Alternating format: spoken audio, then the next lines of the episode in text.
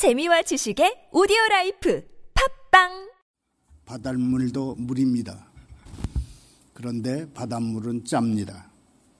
바닷물의 염도는 평균 3.5%라고 합니다. 바닷물 1kg 안에 염류가 짠맛이 35g 들어있다는 그런 얘기입니다. 염도 3.5%이면 마실 수 없는 물이 되는 것입니다. 그런데 김치의 염도는 무려 30%라고 합니다. 바닷물의 염도는 그러니까 김치 염도의 9분의 1 수준입니다. 그런데 우리는 김치는 먹으면서 바닷물은 마시지 못합니다. 바닷물은 이게 하나님의 조화입니다. 바닷물은 마실 수 없기 때문에 선원들은 바다로 나갈 때 물을 많이 싣고 나갑니다. 온통 물뿐인 망망대해로 나가는데 거기에 마실 물을 더 멀리 나가면 더 많이 실어야 하는 것입니다. 만약 바다에서 마실 물이 떨어지면 배 안의 사람들은 다 죽습니다. 우리가 오늘 새벽에 펼쳐둔 잠언 6장은 다른 사람을 위해서 담보를 서지 말라, 게으르지 말라, 그리고 불량한 짓을 멀리 하라 하는 이 세 가지 교훈을 담고 있습니다. 얼핏 들으면 선원들이 바다에서 바닷물을 만날 수 있는 것처럼 세상 어디에서나 우리가 들을 수 있는 교훈입니다. 그런데 오늘 이 말씀을 제대로 이해하려고 하면 하나님의 백성인 이스라엘이 청한 보편적이면서도 특별한 상황을 이해할 필요가 있습니다. 이스라엘 백성과 이방인을 구별하는 가장 중요한 특징은 이스라엘 백성에게는 하나님의 말씀이 아주 흔하다는 것입니다. 선원이 배를 타고 바다에 나갔을 때 바닷물이 많은 것처럼 이스라엘 백성, 하나님의 백성에게는 하나님의 말씀이 아주 널려 있다는 것입니다. 비유로 말한다면 이방인들은 아직 바다에 있기 때문에 바다에 있으나 물이 많은 데 있으나 마실 물, 먹을 물이 없어서 그 마실 물, 먹을 물을 찾아 나서야 하는 형편이다. 그렇게 얘기할 수 있습니다. 그러나 이스라엘 백성들에게는 이미 물이 주어져 있기 때문에 그냥 떠서 마시면 되는 것입니다. 이스라엘 백성들에게는 하나님의 말씀이 주어져 있고 이스라엘 백성은 모두 생명의 길을 갑니다. 더 이상 물을 찾아 나서야 할 필요가 없습니다. 이, 그, 그 점이 이스라엘 백성, 하나님의 백성과 이방인들 사이에 어, 나 있는 엄, 엄청난 차이이고 격차인 것입니다. 그런데 이스라엘 백성들이 안고 있는 치명적인 문제는 하나님의 말씀이 흔한데도 하나님의 말씀을 결코 믿지도 않고 따라가지도 않는다는 사실입니다. 이스라엘 백성에게 이것보다 더 위험한 것은 없습니다. 이스라엘 백성에게 위험 중의 위험은 주어진 생명의 길을 업신여기고 자기의 안에 있는 정욕과 게으름의 길을 가는 것입니다. 우리가 하나님의 말씀을 듣는다면 거기에 따르는 책임이 있다고 생각해야 합니다. 하나님의 말씀을 듣는 사람들은 하나님의 말씀을 듣지 못하는 사람들에 비해서 더 하나님을 믿어야 하는 것입니다. 그러나 하나님의 말씀을 들으면서 은혜 받지 못하면 듣지 않는 사람들보다 들을 수 없는 사람보다 더 악해질 수가 있습니다. 말씀은 듣고 있는데 은혜 받지 못하면 어느 순간 재앙이 닥쳤을 때 하나님의 도움을 받을 수가 없습니다. 하나님의 말씀을 듣는데 은혜 받지 못하는 이유는 마음속에 하나님의 말씀을 멸시하는 마음이 생겼기 때문입니다. 위기 때 믿음이 있어야 하나님의 도우심을 받을 수가 있는데 계속 야근채하고 얕은 꾀를 쓰면 그리고 하나님을 판단하기 시작하면 그런 사람은 하나님을 버린 거나 마찬가지의 사람이 되고 은혜 받을 수 없게 되고 악한 일을 하게 됩니다. 하나님은 잔꾀에 능한 사람을 싫어하십니다. 우리가 믿음의 길을 지속적으로 걸어가려면 하나님이 싫어하시는 것을 피해야 합니다. 우리가 펼쳐둔 6장 16절에서 18절까지의 말씀은 하나님이 미워하시는 것, 곧 하나님이 싫어하시는 것 중에 대표적인 것들을 예시합니다. 16절부터 18절까지를 함께 다시 읽겠습니다. 여호와께서 미워하시는 것, 곧 그의 마음에 싫어하는 것이 옌 일곱 가지이니 곧 교만한 눈과 거짓된 혀와 무죄한 자의 피를 흘리는 손과 악한 괴교를 꾀하는 마음과 빨리 악으로 달려가는 발과 거짓을 말하는 망령된 증인과 형제 사이를 이간하는 자이니라.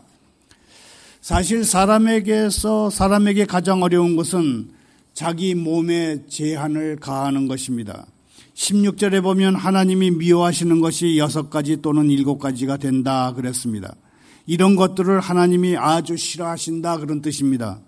제일 먼저 나오는 것이 교만한 눈입니다. 보통 교만하다고 하면 말로 자기만 잘난 체 하는 태도를 말합니다. 그런데 교만한 눈은 말은 하지 않지만 눈으로 판단하는 것입니다.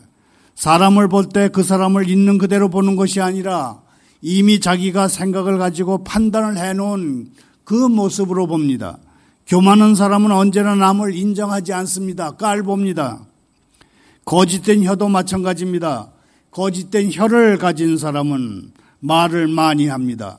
말을 많이 하자면 남을 헐뜯어야 합니다. 거짓된 혀에 오르는 당사자는 생각하지도 못하는 일들을 들춰내 가지고 공격합니다. 이런 사람은 절대로 다른 사람의 좋은 점은 보지 못하고 보려고 하지도 않습니다.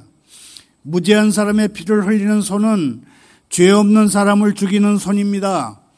이런 사람은 말을 무기처럼 쏘아대는 사람입니다. 이런 사람은 다른 사람이 자기 말에 맞아서 피를 흘리면서 쓰러지는 데서 오히려 정신적인 쾌감을 느끼는 사람입니다. 그러고 나서는 자기는 또 다른 사람을 말로 쓰러뜨리기 위해서 다른 데로 달려갑니다. 그런데 교만한 눈, 거짓된 혀, 무죄한 사람의 피를 흘리는 손을 가진 사람이 따로 있는 게 아니라는데 문제가 있습니다. 모든 사람이 죄 짓는데 길들여져 있기 때문에 다 이렇다고 봐야 하는 것입니다. 우리가 이런 성향에서 벗어나려면 내면을 완전히 바꾸는 수술을 받아야 합니다. 내 안에 선한 것은 아무것도 없다고 스스로 인정하고 하나님의 말씀 앞에 굴복하는 것이 내 내면의 수술을 받는 것입니다. 우리가 우리 속 사람을 하나님의 말씀으로 완전히 바꾸려고 노력하지 않으면 아무리 하나님의 말씀을 들어도 결국은 말로 다른 사람을 판단하고 정죄해서 결국은 피를 흘리는 자리까지 가게 합니다. 그래서 하나님이 기뻐하는 하시는 사람은 하나님이 기뻐하시는 사람이 되려면 먼저 속 사람이 바뀌어야 한다. 속 사람을 바꿔야 한다. 그렇게 말하는 것입니다. 19절에 보면 진실을 말하지 않는 사람도 하나님이 싫어하십니다. 19절을 다시 읽습니다. 거짓을 말하는 망령된 증인과 및 형제 사이를 이간하는 자인이라. 여기서 거짓된 증인이란 진실을 말하지 않고 자기 상상으로 소설을 지어내는 사람입니다. 사람들은 다른 사람의 잘못에 대해서 쓴 소설을 좋아합니다. 보통 사람들은 다른 사람들의 불행의 재미를 느낀다고 합니다. 우리는 그러지 말아야 합니다. 거짓 증언은 법적으로 중대한 범죄 행위가 됩니다. 허위 사실을 가지고 다른 사람을 고발하거나 고소하면 최고 10년 징역 또는 1,500만 원의 벌금을 물 수가 있습니다. 이것이 우리 형법상에 나와 있는 법조문입니다. 허위 사실로 어떤 사람의 명예를 훼손하게 되면 거기는 5년 징역 또는 1천만 원의 벌금을 물 수가 있습니다. 그리고 허위 사실이 아닌 진짜 있는 사실을 가지고 남의 명예를 훼손해도 2년 징역 또는 500만 원의 벌금을 물 수가 있습니다. 우리는 결코 다른 사람의 불행의 재미를 느껴서는 안 됩니다. 형제 사이를 이간시켜서도 안 됩니다.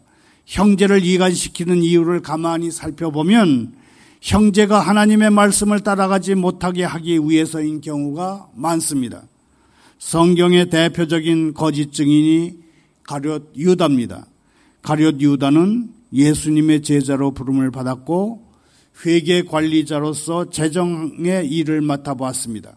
그는 예수님의 지상 왕국에 대한 기대가 무너지자 예수님이 이 땅에서 예수님의 왕국을 세울 것이다 라고 하는 자기 나름대로의 기대가 무너지자 은 30에 예수님을 팔아 넘겼습니다. 그는 양심의 가책을 받아서 자신의 행동을 후회는 했지만 진실된 회개는 하지 않았습니다. 제사장으로부터 받은 은 30을 성소에 던져놓고 자살을 했습니다. 그걸로 자기 인생을 마감했습니다. 어느 목사님은 설교하면서 예수님이 김서택 목사님입니다. 김서, 김서택 목사님은 설교를 하면서 이렇게 말했습니다. 예수님이 제자 가룟 유다의 배반으로 체포된 것은 복음의 큰 회방거리가 됐다. 유다로 인해서 예수님이 사탄의 조롱거리가 됐다. 당시 사탄은 이렇게 조롱했을 것이다. 자기 제자조차도 변화시키지 못하지 않느냐. 자기 제자도 믿지 않는 복음을 누가 믿겠느냐. 사탄은 더 나가서 이런 얘기도 했을 것이다. 그것 봐라. 유대인들이 인정하지 않는 기독교가 무슨 바른 진리겠느냐. 그렇지만 놀라운 것이 있습니다. 그것은 거짓의 아비인 사탄이 아무리 회방을 해도 믿을 사람은 다 믿는다는 사실입니다. 결국 사탄만 쓸데없는 짓을 하고 만 것입니다. 그래서 이미 우리에게 주어진 믿음의 길을 끝까지 걸어가려면 말씀을 대충대충 듣고 대충대충 흘려버려서는 안 됩니다. 정말 말씀을 사랑해야 한다 고 하는 것이 오늘의 결론이 되겠습니다. 말을 맺습니다. 17절을 다시 읽습니다.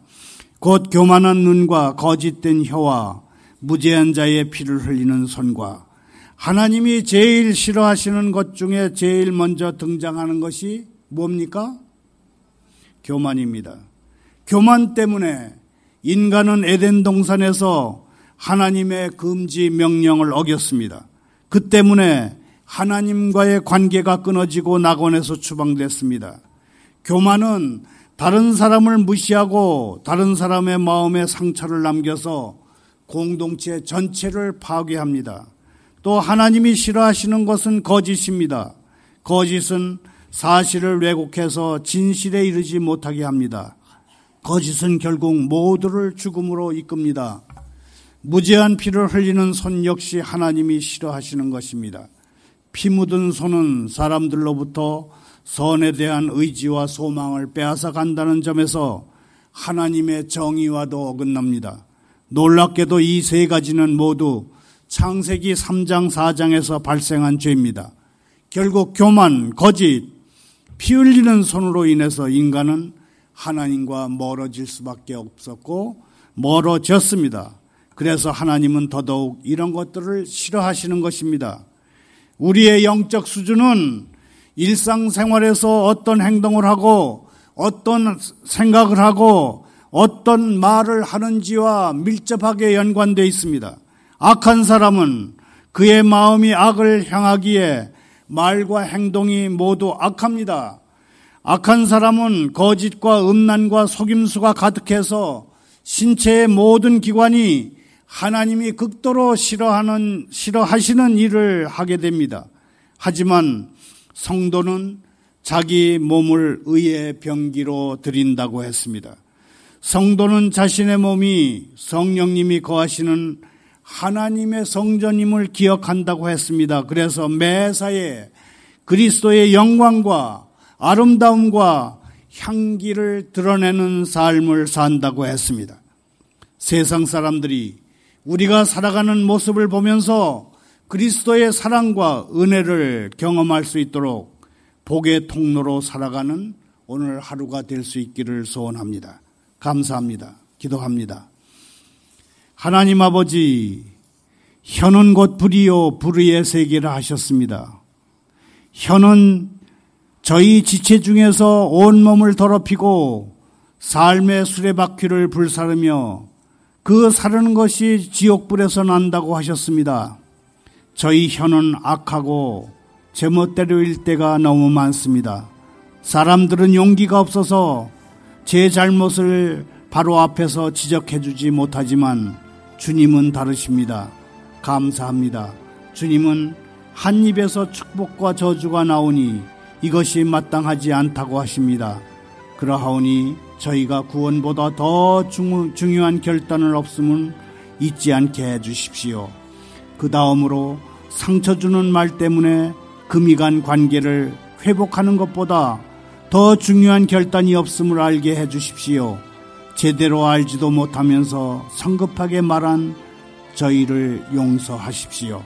그 자리에 있지 않아서 자신을 변호할 수도 없는 형제나 자매에게 상처 입힌 것을 용서해 주십시오.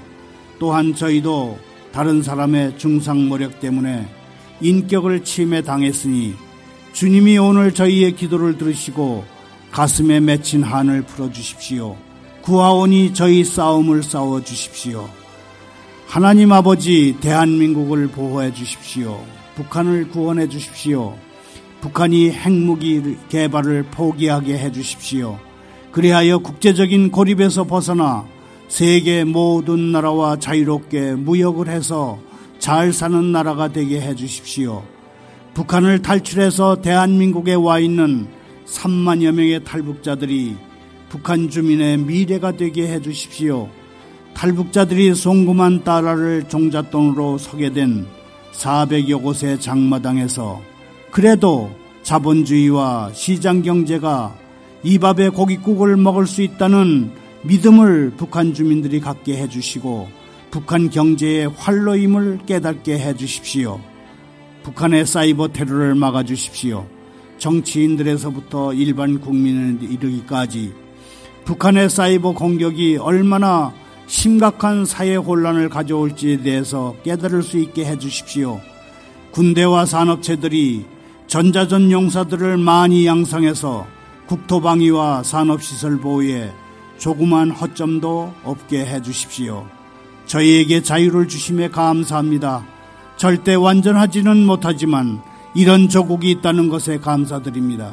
조국과 국기에 적절한 자긍심을 품게 해주십시오. 저희의 애국심이 그리스도를 경외하는 마음과 조금도 충돌하지 않게 해주십시오. 오직 주님께만 충성을 맹세합니다. 이 한 시간 저희의 기도와 찬양을 들어주시니 감사합니다. 예수님의 이름으로 기도하옵나이다. 아멘.